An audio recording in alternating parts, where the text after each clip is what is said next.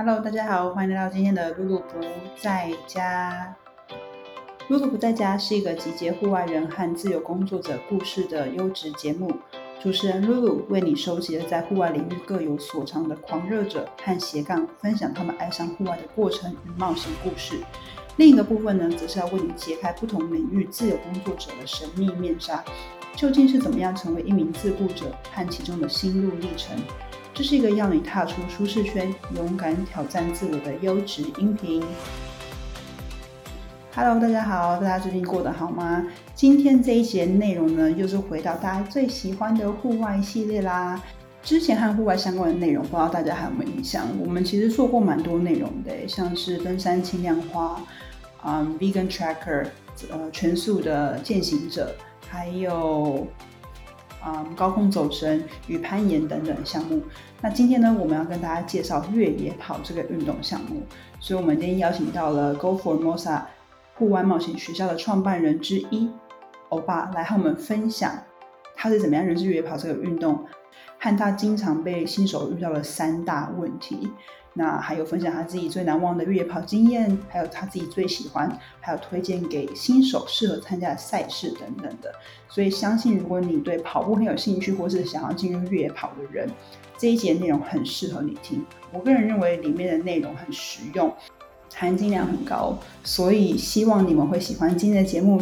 不过呢，我们那时候在录音的时候，欧巴家的猫啊就开始喵喵叫，很抢戏，所以请大家不要介意。那准备好心情，我们就开始今天的节目吧。想要先请就是欧巴，你可以聊聊一下你自己，然后还有你目前在做的事情。嗨，那个露露不在家的听众大家好，那我是 Go for Mosa 创办人之一，我叫欧巴。那现在主要在负责，我当然在登山啦，在带团，那我也同时间我也在做越野跑的专项训练这样子。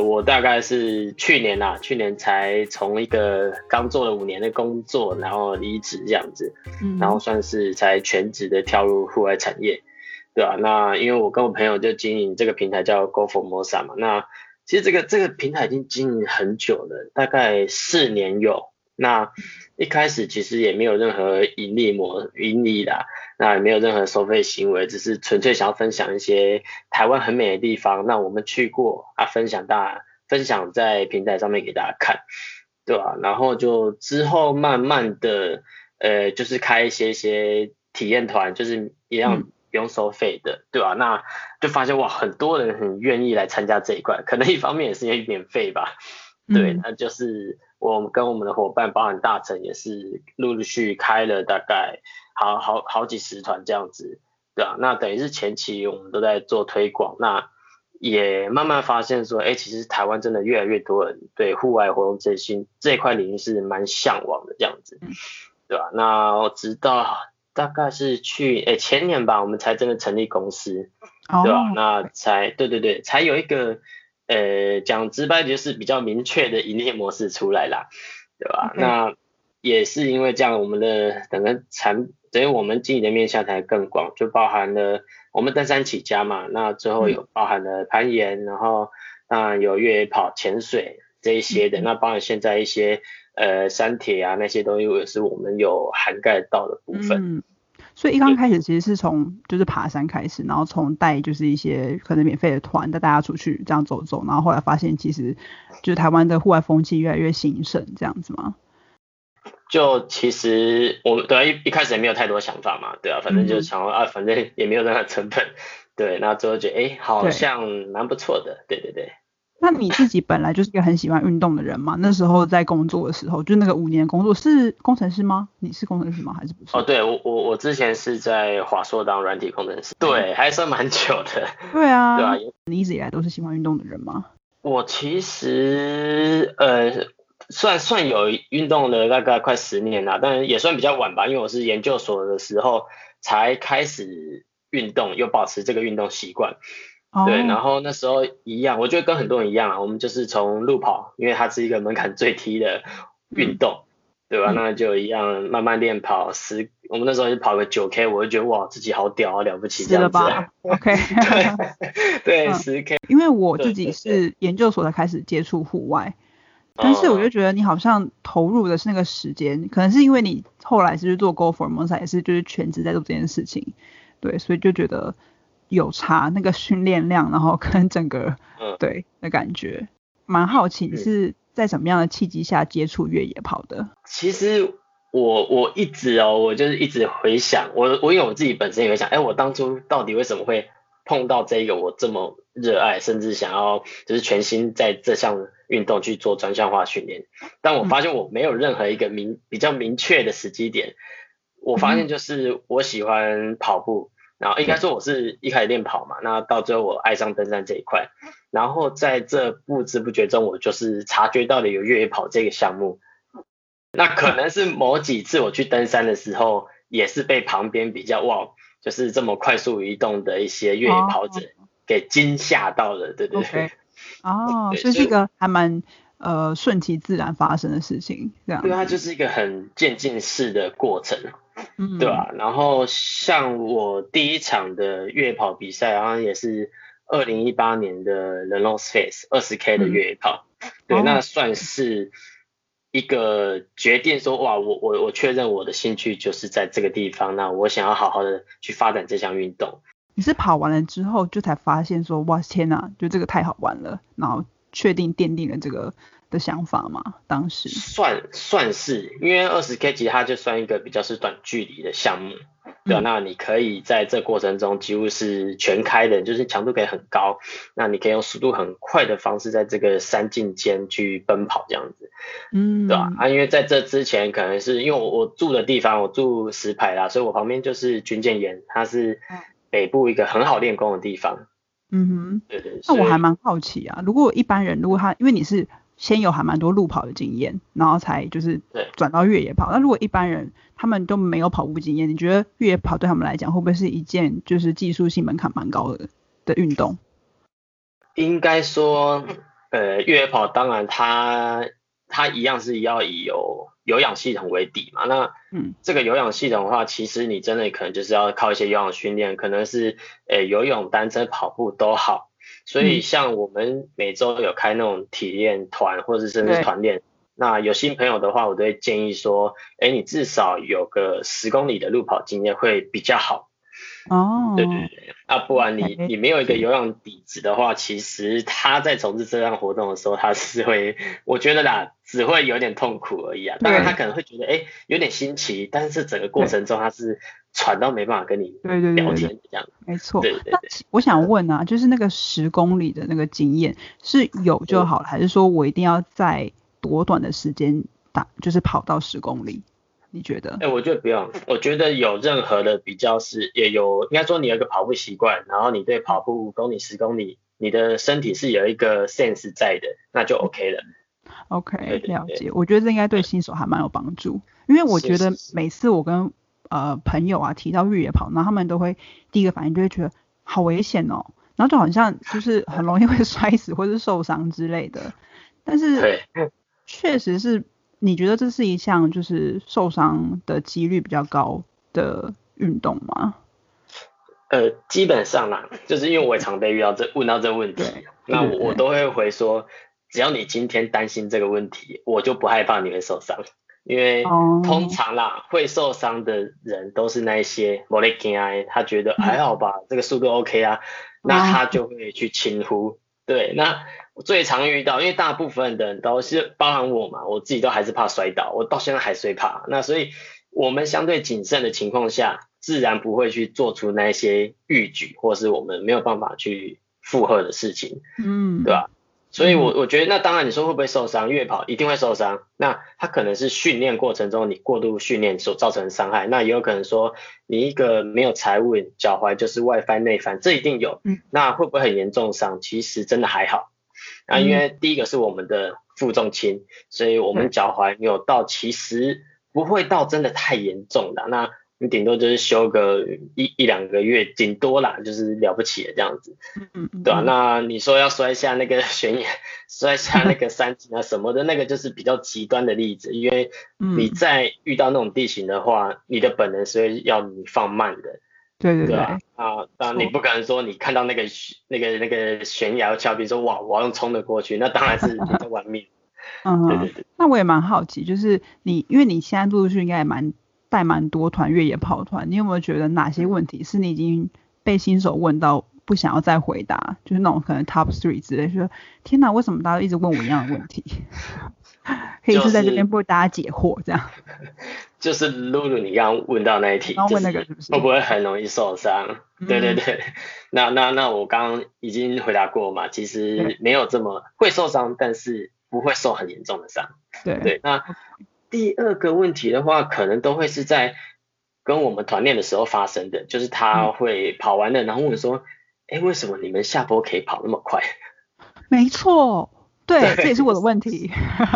对，那这个东西当然我一时之间也没有办法去教他，因为等于说下坡怎么可以跑那么快是要你去教会身体的。哦，就是对的，那当然下坡它有一个既定的技巧在。那比如说什么，哎，你重心还是要稍微往前放，你膝盖要放软，然后上肢要放松，对，然后你的踩点一样步伐小步平快，这些都是可以让我讲到烂掉的东西。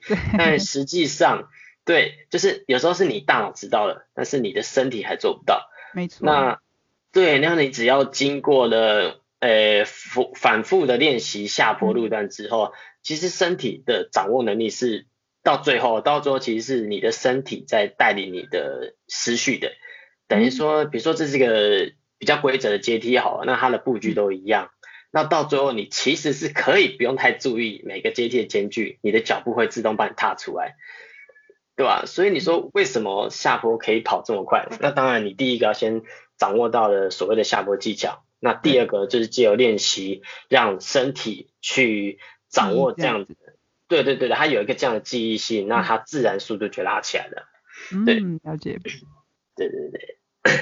那啊，对，还有一个问题就是，大家我会问说，哎，那越野跑真的是要全程跑起来吗？因为它啊，对对对，对对，毕竟它有一个跑步的这个词汇在里面嘛。对。对吧？那我也很常，跟大家解释说，其实它当然是介于登山跟跑步之间，但我认为啦，我个人认为它更偏向登山一点点。所以也就是说，其实我们在面对陡坡的时候，除非是世界级的顶尖选手，那大部分人还是快走而已。OK， 就是 fast hiking 这样子。对对对 ，fast hiking 那样。它其实不是像 trail running 说哇，你这是整段。国外的山径可能是这样没错啊，但是因为台湾很多技术地形，然后就是因为台湾的地质是比较新的嘛，一定比较陡峭。那你面对这种路况，当然我们还是用走的就好了。嗯，可是其实我有一次去跑捷兔的时候啊，可能刚好我遇到就是那个指导我的很强，他是就是什么Formosa Trail 100是不是103公里的，可能第3还第2名，对，104。然后他就说我上坡的时候啊，你就用跳的就好了。他说你用身体那个带那个 bounce 的力量这样跳，然后他就示范给我看，然后我就这样去弄了嘛。对，然后回家之后我就跟我男友讲这件事，他说啊，真的吗？可是他做了一波研究，发现研究显示真的上坡是 fast hiking 才是最省力。他说除非是你真的很强，他就是一路跳上去。对。对，顶尖选手当然是会像刚刚这样讲，就包括我们之前有跟台湾的越野一哥周青去团练，那我也在这其中观察到，他也是像这样子，有个弹性的去棒上去，但是呢，人家是顶尖选手，人家的肌力是经过特别的训练、特别的强化的，对，所以他在做这个程度、做这个动作的时候，他小腿肌是能可以承受好一阵子的。对吧？但我们不是啊，对。那对我们而言，我们要更有经济、更有效率性的方法，就是像你们讲 fast hiking， 那有一种也叫做 power hiking， 我们就是比较缓一点，但是可以更稳定输出的方式，这样子。什么意思啊？有什么不一样呢？应该说他们就像你刚刚讲，他们比较弹跳的方式，他可以用那样小碎步，然后往上跳、往上跑。那对我们而言，我们还是就是一样步伐小。那步频快一点，那我们会用手去压在膝盖上面。那想象就是双手是个登山杖一样，然后我们去踏步的时候用手去给大腿施加压力，然后这样撑上去。对，那这是我看过有些人这样跑步。对，这是其中它其实这个名字叫 power hiking 啊，那它其实就是一个上坡让你下肢比较减轻负担的方法，这样。OK， 了解。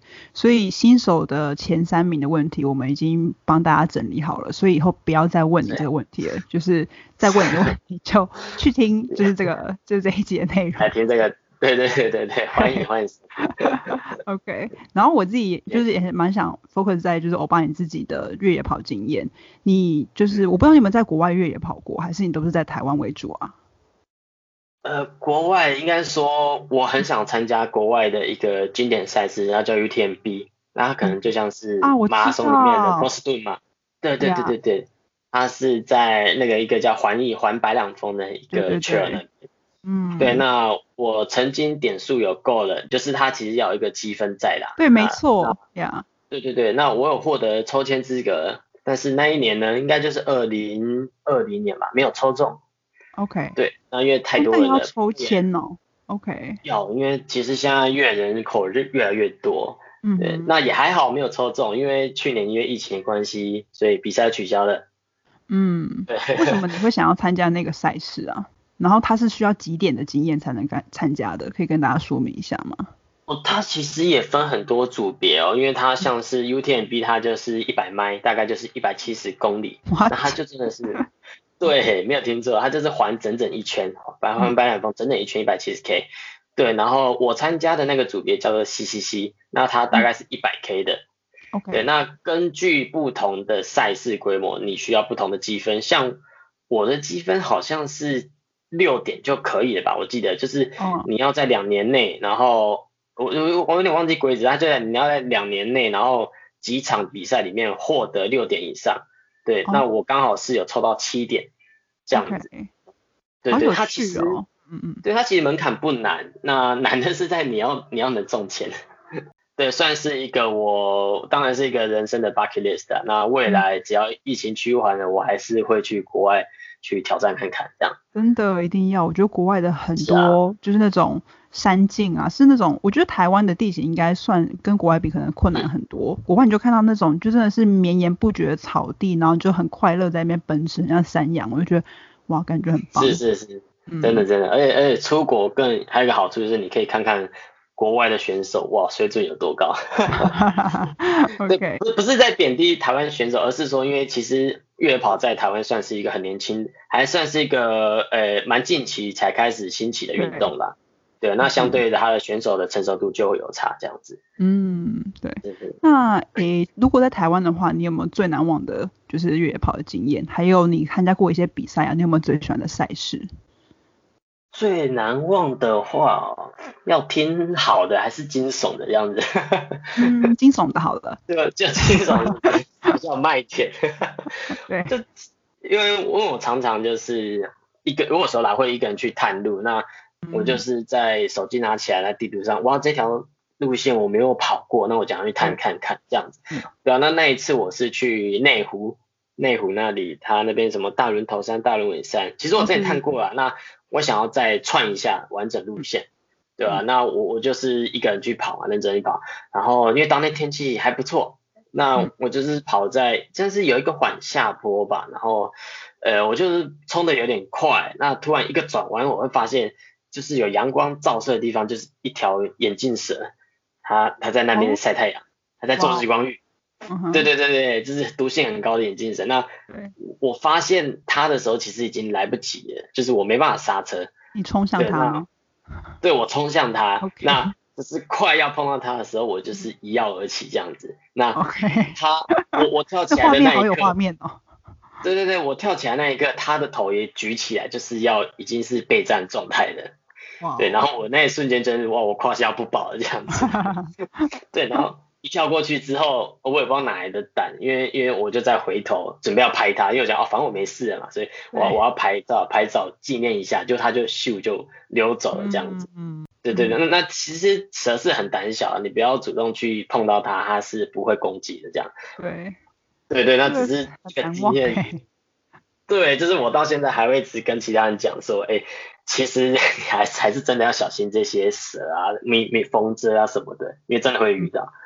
真的，我有朋友就是在跑步的时候遇到虎头蜂，然后他就被蛰了之后，然后他就直接冲下山，然后冲到医院，因为好像被虎头蜂蛰是不是好像也会有毒性还是什么之类的，它会有一个急性的过敏反应。对对对，然后就直接跑下山。对，因为那个确实有时候风是比蛇还要毒的，因为它你要急性过敏反应的话，你可能会阻塞你的呼吸道，甚至当下可能就是没办法呼吸。对啊，所以像我们在练跑的话，我自己会带一个小的医药包，那里面有一个叫抗组织胺的东西，那它就是在应急用的，在你这样可能是急性过敏的时候吃一颗，它会比较缓解。这样子，了解。对啊，对啊，对啊。那赛事的部分呢？目前你有没有觉得很喜欢的？如果是新手的话，就你刚接触越野跑，我都会一定推大家一场叫 Formosa Trail 的比赛。真的。对，那它都是在每年的11月底12月初，那它办在南投的那个埔里鲤鱼潭那边。对对，那它是一个很有名的团体嘛，跑山兽他们主办的最经典的赛事。那它其实分很多个大小赛事哦，从最小的从 8K、16K、40、75到 104K， 就你刚刚提到的。对。然后它的赛道非常美，而且可跑性很高。那每个补给站呢都吃得很棒，就是吃到让你不想努力的。对对对，我曾经在一个补给站吃了半小时。就是这样，就是很放松，是不是？对，就是有点太 chill 了，然后已经吃到你就蒸奶呀、卤味拼盘、水果都在摆在你面前，你已经在享受当下的那个庆典的氛围，而且忘记你在比赛这样。对，而且他我觉得最棒的就是他回到会场后，就是选手跑完回到会场，他那边有无限量的炒饭啊、炒面、山猪肉、高丽菜这些，然后最重要是啤酒无限畅饮，超赞。对，而且我不知道那种越野跑者都很爱喝酒。有像那个什么 hash 的那些人，就是什么 runners with drinking problems 之类的。对对对，他们都是跑步有问题的喝酒团体这样子。呀，但是我觉得 Formosa Trail 还有另外一个点是因为它是好像跑在以前的猎人古道上嘛，所以我觉得跟台湾这个原住民文化也有结合，然后他们设计的衣服啊，然后 T 恤，然后袜子啊、头巾等等的，其实我觉得都还蛮有台湾的独特代表性，所以我觉得其实大家真的是可以去跑跑。对对对，因为这个比赛，因为我特别介绍一下跑山兽这个组织啊，因为他创办人是一个捷克人。对，然后他老婆啦，他老婆其实好像是泰雅族跟赛德克族的混血。对，然后所以Formosa Trail每年的衣服的设计或是整个视觉的规划都会以赛德克族的图腾为主。所以这也是为什么就是这一场比赛就给人家的印象是哇，很在地化，很跟原住民做连接感觉。那我觉得最棒的是隔天他们的一个算是庆功吧，就是他们会在一个那个会场那边跳舞啊，有一个表演啊，然后就很像是一个丰年祭这样庆典的感觉。所以我觉得这个非常吸引人，很棒。就是可以鼓励就是越野跑的新手们，大家可以去参加，可以从 8K 开始 ,16K 好了，我觉得 8K 好像有点不知道，就是花了一趟车资然后去那边跑 8K。 8K 可能就是可能就酒要喝多一点啊才会回本这样子。对 ,16K 上来也不错。那回到欧巴你自己的话，你现在啊，就是因为专职是在就是 Go for Mosa， 然后是负责越野跑这一块，是这样子吗？是。对，你自己一周的训练量大概是多少啊？还蛮好奇的，就是你自己算是一个比较进阶的跑者，然后你自己是怎么训练的？老实说，我在备赛期间才会开始去叠这个所谓的跑量。对 ，OK。那比如说，好啦，看可能我现在最近的赛事是3月底的 Exterra 的，我在肯那一场，那一场是报28K 组别，所以对我来讲是一个很小的赛事，所以我在这时候其实我只要维持我平常的训练模式就好了。那应该说我本身工作性质的关系啊，我是长时间都是可能在外面走来走去的，对吧？那我去训练，可能每周的。应该像是周跑量啊，就是凑个10、20几K 这样子，就20、30K 差不多的。对，那如果你说真的要有一个明确数字的话，我会应该会说，假设好，我今天要报个 50K 的比赛好了，那我到中后期的话，我的周跑量应该也要保持在 50K 左右。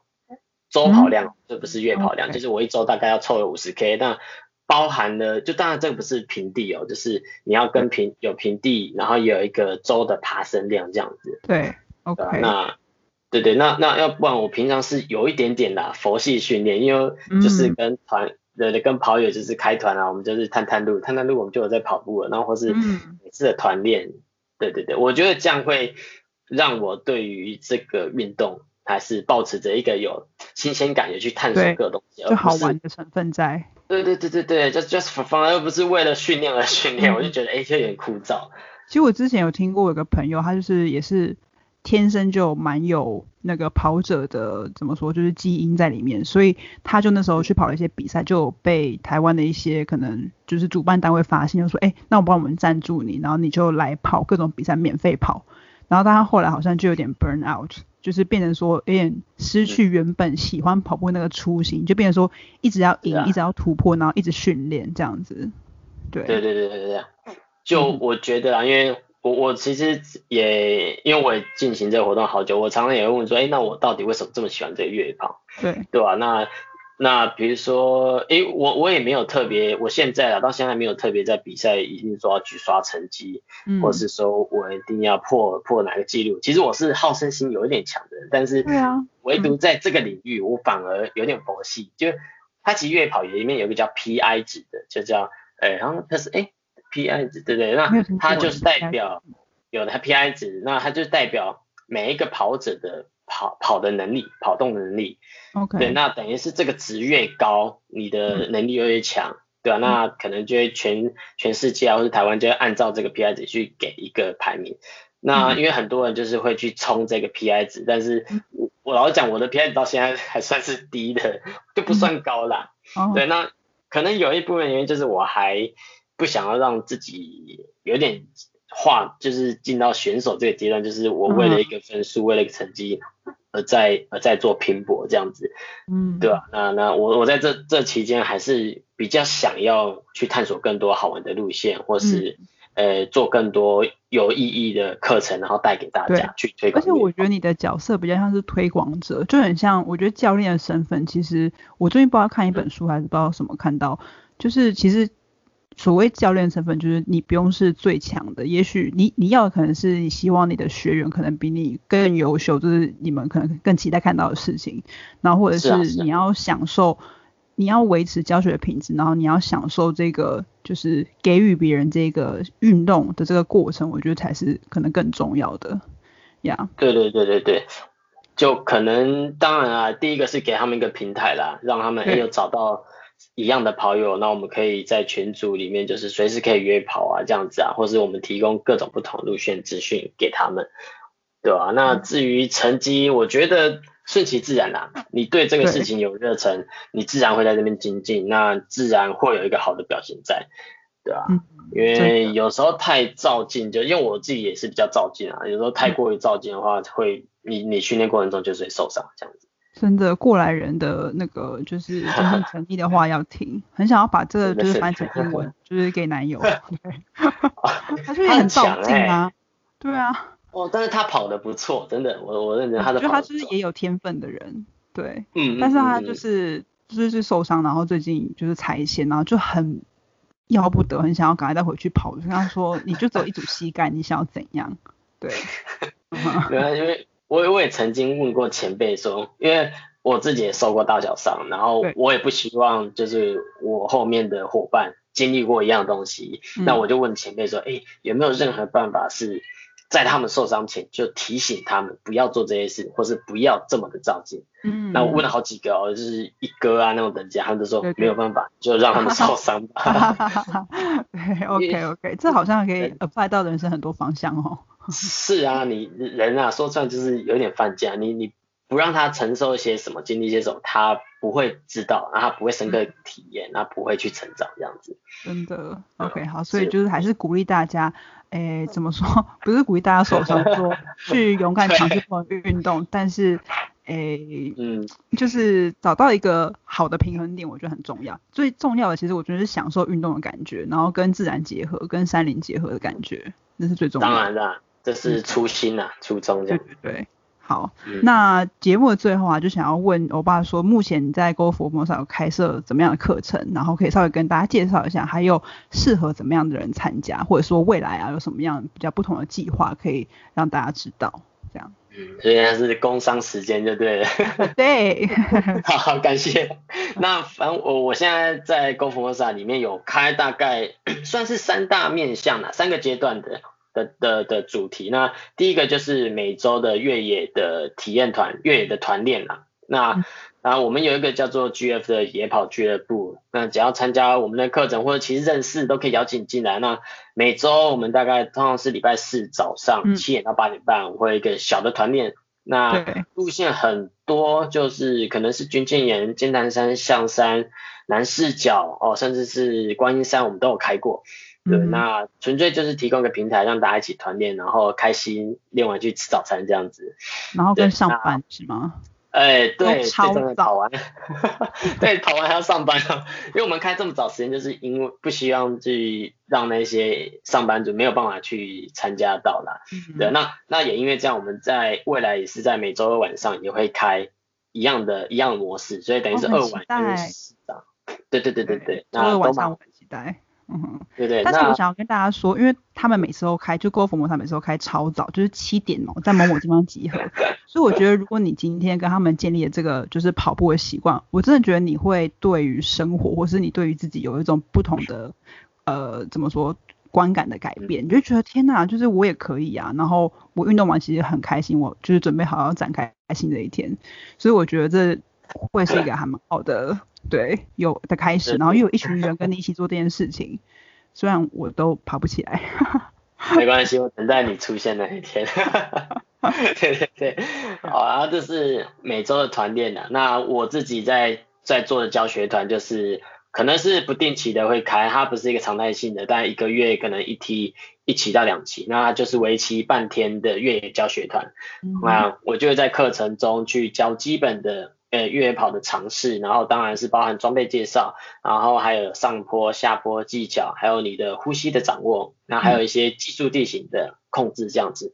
那这些都算是你要入，就是等于是你要踏进越野跑这个领域所需要的基本尝试。那我当然会在这过程中教学，然后并让大家有一个反复操作的地方这样子。偷问一个问题，就是我一直很好奇说，我们平路跑的时候你在控制呼吸吗？可是越野跑在下坡的时候，你有在控制呼吸吗？需要控制呼吸吗？其实因为我们平地路跑的话，控制强度大概你就可以用配速去控嘛。可能说，对啊，我1公里就是要跑5分速，那我如果要快一点，可能4分半；我要慢一点，6分多。但是其实你在越野跑没有办法用这样概念，因为你上坡开4分多速、3分钟会死人。对啊，等于是越野跑领域，我们有一个叫体感配速。TMPS， 对，那我就是用呼吸去控制，我把它分成3个阶段，第一个阶段就是鼻吸鼻吐，第二个阶段鼻吸嘴吐，再来就是嘴吸嘴吐。那通常啦，我会自己不要让自己到嘴吸嘴吐这个阶段，因为它其实代表已经太强了，这个强度过高了。如果你今天对你面对的是一个后面还有10几K 的赛事，你让自己到这个阶段，其实你撑不久，你已经进入所谓的什么无氧区间。那所以它不是一个聪明的策略，所以我会建议大家，不管在平常练习或者在比赛中，就最多进入到鼻吸嘴吐，那这样就 OK 了。那它会是一个比较有效率的有氧系统，对，它是吃有氧系统啊，这样子。对，那等于是说你用呼吸去观察你的强度。哇，这个很实用。对，好，对，谢谢。好，玩回来。好，对，这是所谓的第2阶段，就是一个越野教学段，也是现在主力在推的啦。那第3个的话，等于是我们跟另外一个教练叫做一个河纳山的利友教练，那他是一个结构训练师，那他算是比较，我觉得是蛮不错的一个训练，他会强调一个叫结构化越野跑训练，他会等于是去把你的身体的各个肌肉的张力调整成平衡的。听起来很妙，但是你确实会从这个过程中得到那个就是受益良多啦。所以它是算是另外一个对越野跑做专项训练的结构化课程。那一直有在开，它只是一个一期8堂课的这样的课程，对，也很推荐大家。嗯，了解。那怎么样的人适合参加呢？有心的人。对，你只要任何有心的人，然后早上可以战胜棉被的人，因为啦，就是我们的越野教学长或是每周团练，其实时间真的都蛮早的。嗯，真的。但是我觉得你很起得来，就是已经战胜你自己，所以我觉得是一件还蛮值得帮自己拍手的事。对，你就是起床就已经赢一半了这样子。没错。对啊，而且因为其实一群人在跟你做一件事情的时候，你那个动力就会更大，真的，对吧？所以其实很大的，对，我们这平台很大的优势啊，就是有一群人愿意跟你一起努力这样子。嗯，没错，跟你一起流汗流泪这样。对。OK， 好，非常非常感谢欧巴今天的分享。非常感谢你今天的收听，希望你很喜欢今天的内容。如果你喜欢今天的节目的话，请不要吝啬到 Spotify 上订阅露露不在家，或是你也可以在 Apple Podcast 上面搜寻到我们节目，帮我们打星评分并留言。或者是呢，其实现在露露还蛮想知道大家都想听什么样的内容，所以不管是跟户外活动有关，或者是跟自由工作者有关，都欢迎你们到我的 Instagram， 那我的账号是 @lulus， 那 home @lulus home， 都可以找到我，然后只要私讯告诉我你想要听的内容和主题。那露露不在家，谢谢你的收听，我们下次再见咯，拜拜。